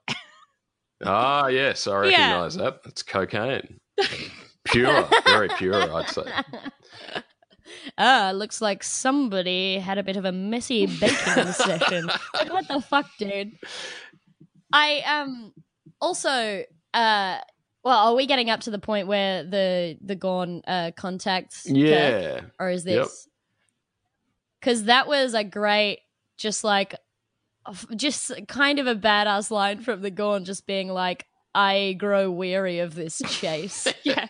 you m- meet me i'll be merciful and Yep. quick all right you're not selling it great but sure Yeah, like it's, yeah, I'm not buying. You know, like I've I've heard all of your bullshit. I'm sick of your journal entries. I know everything you're planning. Just yeah, just I'm tired of running. Just come to me. I'll kill you. Come I'll be let me merciful. yeah It's so annoying to listen to you that I'm willing to give up that advantage. Kirk says, you know, has a go at him about what he did on Cestus 3 and says you weren't merciful there. But then the Gorn says that the humans were invaders and that they established an outpost in their space. So they're just defending themselves. So, and that's the first time that seems to have occurred to Kirk. of course Um, There's also a really McCoy- good yeah, there's a really good reaction from McCoy there with when he's suddenly in a like really emotional melodrama. it's like, could could that be true? Could we be the invaders? Man, what do they cover at Starfleet? They haven't. You're Oh, not yeah. really prepared for battle No. or anything. it's just n- not prepared for battle they don't seem to know any history That's it. Never occurred to them that maybe this uncharted bit of space might have somebody in it who considered it their bit of space. Like yeah, it actually does Um, reek a little bit of kind of I don't know the history of Australia. yeah, that's it. Why? Why don't they like us here? Well, you killed a lot of them, so maybe it's that. That's it. There might be a reason why they don't trust Yeah. you. Yeah, a lot of that. So maybe that's it. Just history's whitewashed at Starfleet Academy. Everybody's nice and peaceful. Sorry, I didn't mean to bring uh, Australian racial politics into this. So let me see. Yeah, so the Enterprise crew are watching on. You know, they're trying coming up with ideas and plans, but they've got no way to communicate with Kirk. So this is like the the world's biggest. You know, it's the most high stakes Super Bowl or grand final. Kirk builds a cannon out of a large hollow piece of bamboo and packs it with diamonds and sulfur and potassium nitrate and coal. And he's sort of there smashing up all the stuff, trying to start a fire. He's like Bear Grylls. yeah, it's you know, go on. I okay, we're much closer in time to to gunpowder than Kirk would be, and I I don't think I'd be able to get the proportions right of Yeah, it is insane that it did not just explode and take his eyes and hands with it. yeah. if that's how the show ended. and then and then the next episode is just Spock in control of the Enterprise. yeah, and it's so boring because he's just logical. Just sensible and doesn't fuck everything up all the time. Um, I like this because it's high stakes. Like the Gorn's closing in on him, and Kirk's just there trying to start a fire. Like he's, he's not. he doesn't have to rub sticks together, but he's sort of got. He's using the metal recorder thing they got him in a, you know, I guess a flint or some piece of rock, and he's getting sparks, and then he's slowly sort of blowing and getting a getting a fire started. This is pretty stressful. Which is whack, considering that like he didn't even remember what sulfur did, and it, it's just Mm. occur- like that's a pretty big property of that particular element, dude. Like, did it? Did you just remember, or is this a guess? That's it. It's just, oh, I remember hearing bedtime stories about fire, this ancient thing. Uh, so the Gorn's meters away now, and then uh, it kind of reeks of like um you're still trying to prep before like a video game fight, just eating full lettuces and like until they're right on you. and uh, let me see. Kirk fires fires his cannon at the Gorn and knocks him on his ass, uh, and he's he's basically he's full of diamonds just embedded in his chest, and there's red blood pouring everywhere. Ugh. It's a pretty effective and very expensive weapon. A diamond ca- diamond cannon, yeah. Man, just shoot a million dollars worth of diamonds. Kirk hesitates and oh sorry, Kirk grabs the knife and goes in to finish him, but he hesitates and then yells, No, no, I won't kill you. Maybe you thought you were protecting yourself when you destroyed the outpost. And then Oh, you mean like I said to you before? the thing that I literally said. Yeah. Remember when I told you that and you didn't believe me? But now that you've got a knife to my throat, what a cool guy you are. Thanks for this. yeah, yeah.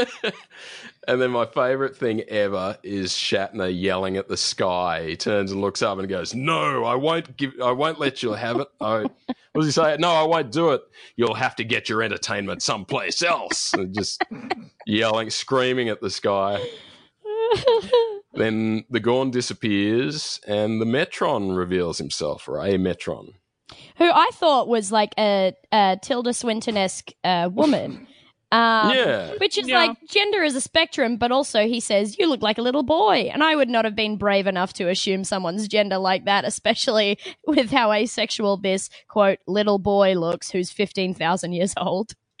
Yeah, well, I- that's I mean, I'm, I'm guessing he, he doesn't look like a boy. I'm guessing he meant boy as in like teenager or whatever, young dude. Yeah. I just, it, it, it, it took, threw me for a loop.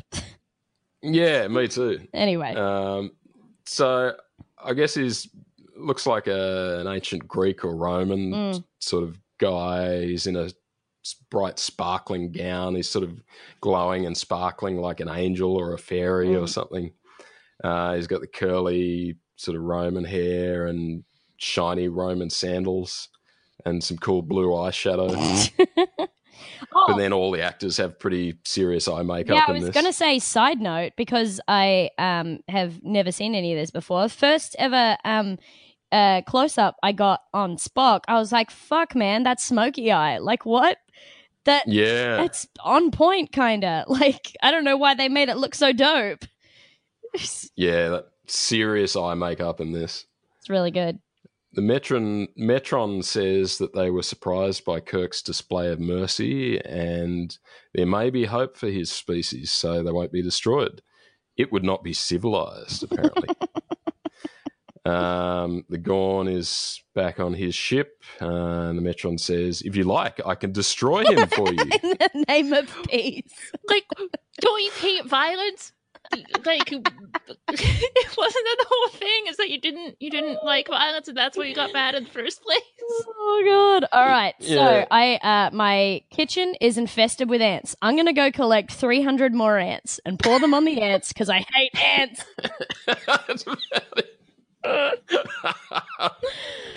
That's about it. Fuck, Yeah, good. it makes no sense. I think the only way you could retcon it is maybe it's one final test where they're trying to catch Kirk out. Yeah, maybe. It's not though. But um, Kirk says no. We can talk. Maybe reach an agreement. And the Metron's pumped up about this, and he says, "Oh, maybe there is hope for you, Captain. Perhaps in several thousand years, your people and mine can reach an agreement. You're still half savage, but there is hope." Stellar drag there, dude. Yeah, yeah, Fuck Stella. um, Kirk appears back on the Enterprise, and Sulu freaks out because the Enterprise is suddenly halfway across the galaxy, somewhere completely different. Um, Spock wants to know what happened because apparently the live broadcast cut out, you know, after Kirk surrendered or whatever, so they didn't get to see the Metron. Kirk, for some reason, doesn't tell him anything about the Metron and just tells him just ignore it, whatever. He does this all the time. Spock will ask him a very important question that, of course, he would be interested in, which is, "What the fuck happened? You were almost killed by alien gods, and then you weren't." And he's like, "Eh, don't worry about it." Yeah. Don't even try and understand it with your little Vulcan mind. I can't understand it. And he just uses an opportunity. He's, yeah. He just uses it as an opportunity to to tell Spock, you know, how good humans are, and you know, we're, we're pretty good. We'll be all right. You know, a couple of thousand years or some shit. It just, it just sounds like a real bogan just repeating what he just heard Yeah. from the Metron. Yeah, we'll be cool. A couple of thousand years, we'll be right. Jesus. What a good Yeah. show. I enjoyed it. It's like it's a very B grade episode. There are much better episodes. Even like last week's Squire of Gothos is probably a lot better episode. Yeah. But this is just so much fun. It really is. It was it was a romp and I couldn't stop yelling at the screen. I loved it. There are a couple moments when I genuinely busted a gut. Real good. awesome.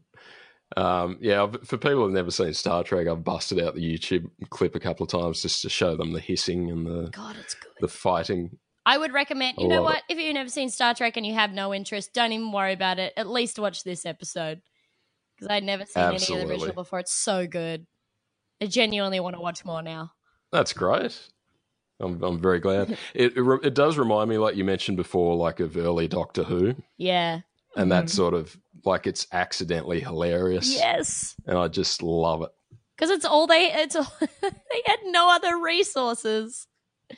God, it's great. Um, love it. Ten stars.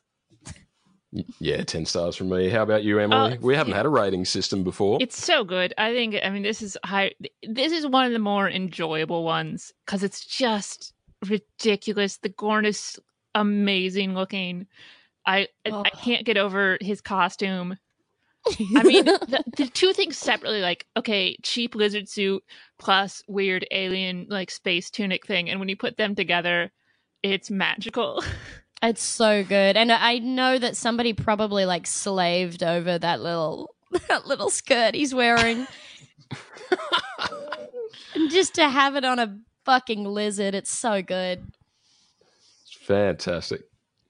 I love it. Um, I think we've got we've got one letter this week. Have you got time to hang around while we read an email? Yeah, do it. already. We got one from our buddy Catherine, who writes in a lot because she is awesome.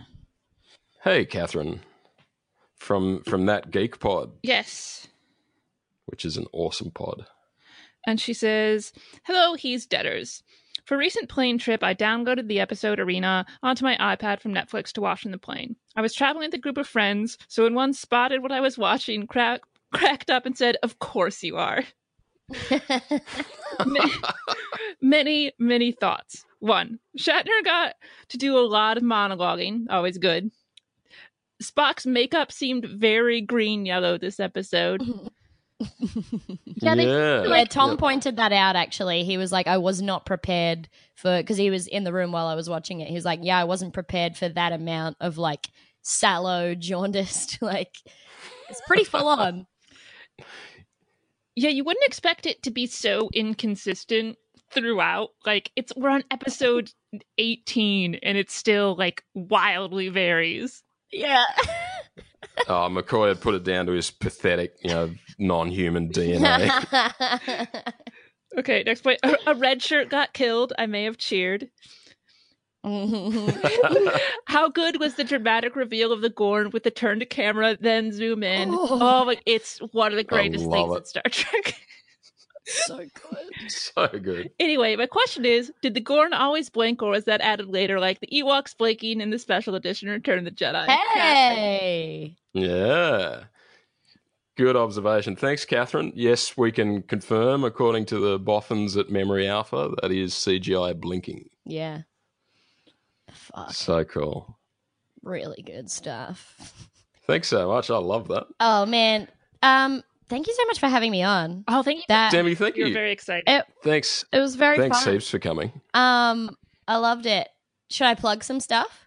Yeah, I was going to say, please do. You've got a show coming up in Adelaide this I've week, got a haven't show you? coming up in Adelaide. I'm also going to Canberra, I think next week. Or? Oh, actually, maybe it's this Wednesday.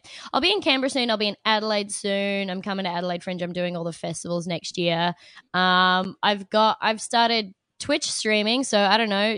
Uh, maybe seems like it'd be a good crossover um, of fans with this pod. I'm, I'm doing a no kill run of Skyrim. I'm going to try and beat the game without murdering anybody. oh, cool. Um, And I tried the other night. I tried to do Fallout, but it's too online and also a bad game. So um, I'll be doing my Skyrim no kill run, and BigSoftTitty.png is uh, my pod with uh, Tom Walker.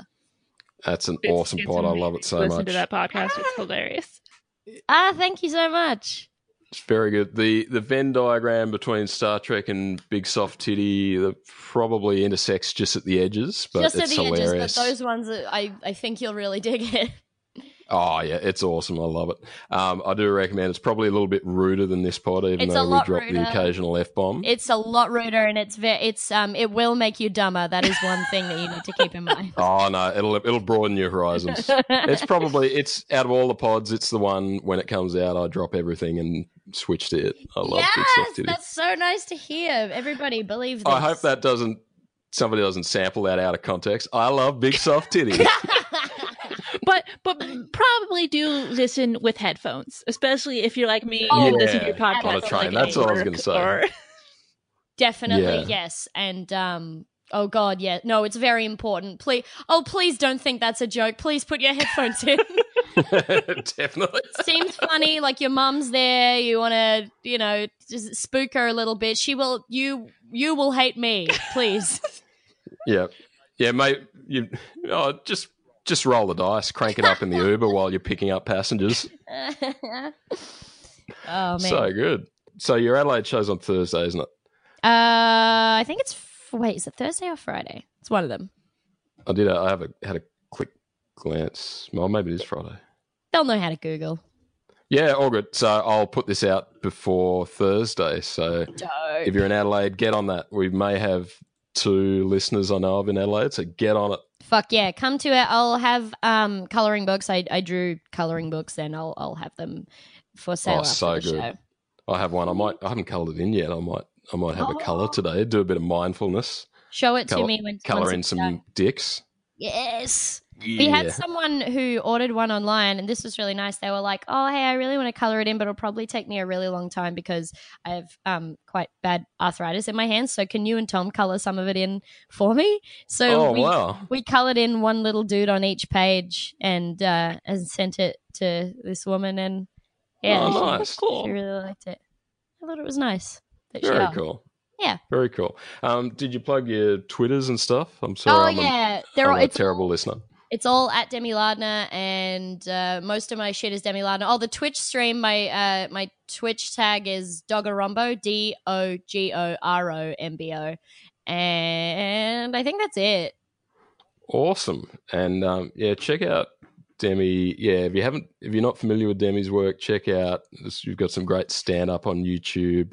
Oh Um, yeah, the, the stand up SBS is okay. Yeah, the the feed stuff, I'm I'm actually pretty proud of because it's all like every video for the feed is written and filmed and edited in the one day. Wow. um and and it's uh yeah i, I really like that stuff because it's it's the, probably the most like direct form of comedy it's my favorite thing to do Um, so good. Yeah Excellent stuff. And and of course on a couple of Aunty Donna videos too. If you're into Aunty Donna, check out Yes, yes, yes, yes. 1999.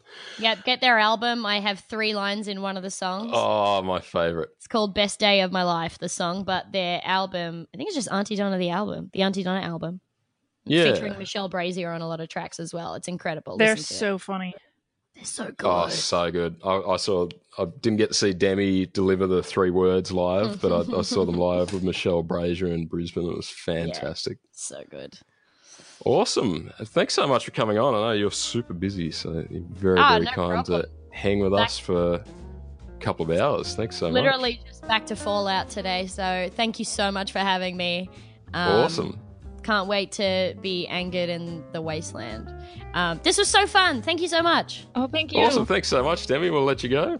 Emily, how can we follow you and your wonderful podcasts? Um, you can follow me on Twitter and Instagram at eflind. That's at e f l i n d. Um, the other podcast I do is a Star Wars podcast, which I do with my friend Brittany Brown, and that is the Canto Bight Dispatch. I love it. If even if you're only casually into Star Wars, if you're not listening to Canto Bight Dispatch, you are insane. It's hilarious. it's it's a pretty So casual, much fun. It's a pretty casual Star Wars podcast. so good. lots of food, lots of Ben Mendelsohn, some Star Wars. And you're you're dropping the news live on YouTube now with Steele Wars Hyper News as well. Um, occasionally, like um, I've, I've guested on that a couple times. That's the live call-in show that Steele Saunders does, and it's always a good time. And I especially like hosting with him because then I get to give him shit, and that's my favorite thing to do. My favourite is when you give him absolutely nothing, no sale for something he's excited about. well, I love it because Steele, when you don't react, will like call you out on the fact that you didn't react, and so it just encourages me to do it more often. Or I, I just move on and go, I just learned my lesson. I shouldn't do that thing anymore. Actually, no, I don't. I keep doing that big voice reverb thing at the start of the episode. I haven't learnt yet. Wonderful. Thanks, guys. Thanks so much for listening. And uh, you can follow us at He's Jed. At Try again. Yeah, I need to go and drink a beverage. Just follow that shit, man. um, you can follow us on at He's Dead Jim Pod, and we're on all the main socials. Send us an email, He's Dead Jim Pod at gmail.com. We love your emails. Love you guys. Um, forgot to look up what the next episode is, but it'll be fun, and we'll look forward to talking to you then. And as we say every week, keep the Star Trent alive. I'm my um foot fucked up like when you did that whole thing. So it's like every, as we say every week, she's emotional alive. That's how we're What did you say again so I can react to it? keep the Star trend alive. Oh yeah, Star Trend. He loves Star Trend. He loves uh the spa- he loves space and his mum and Cheetos. Star Trent. It's me, Star Star, Trent. Trent. Yeah, I love Star Trent. He's a good Very guy. good. Thank you so much for Thanks having so me on. much. I will I will close the show. Thank you. Bye. Bye. Bye.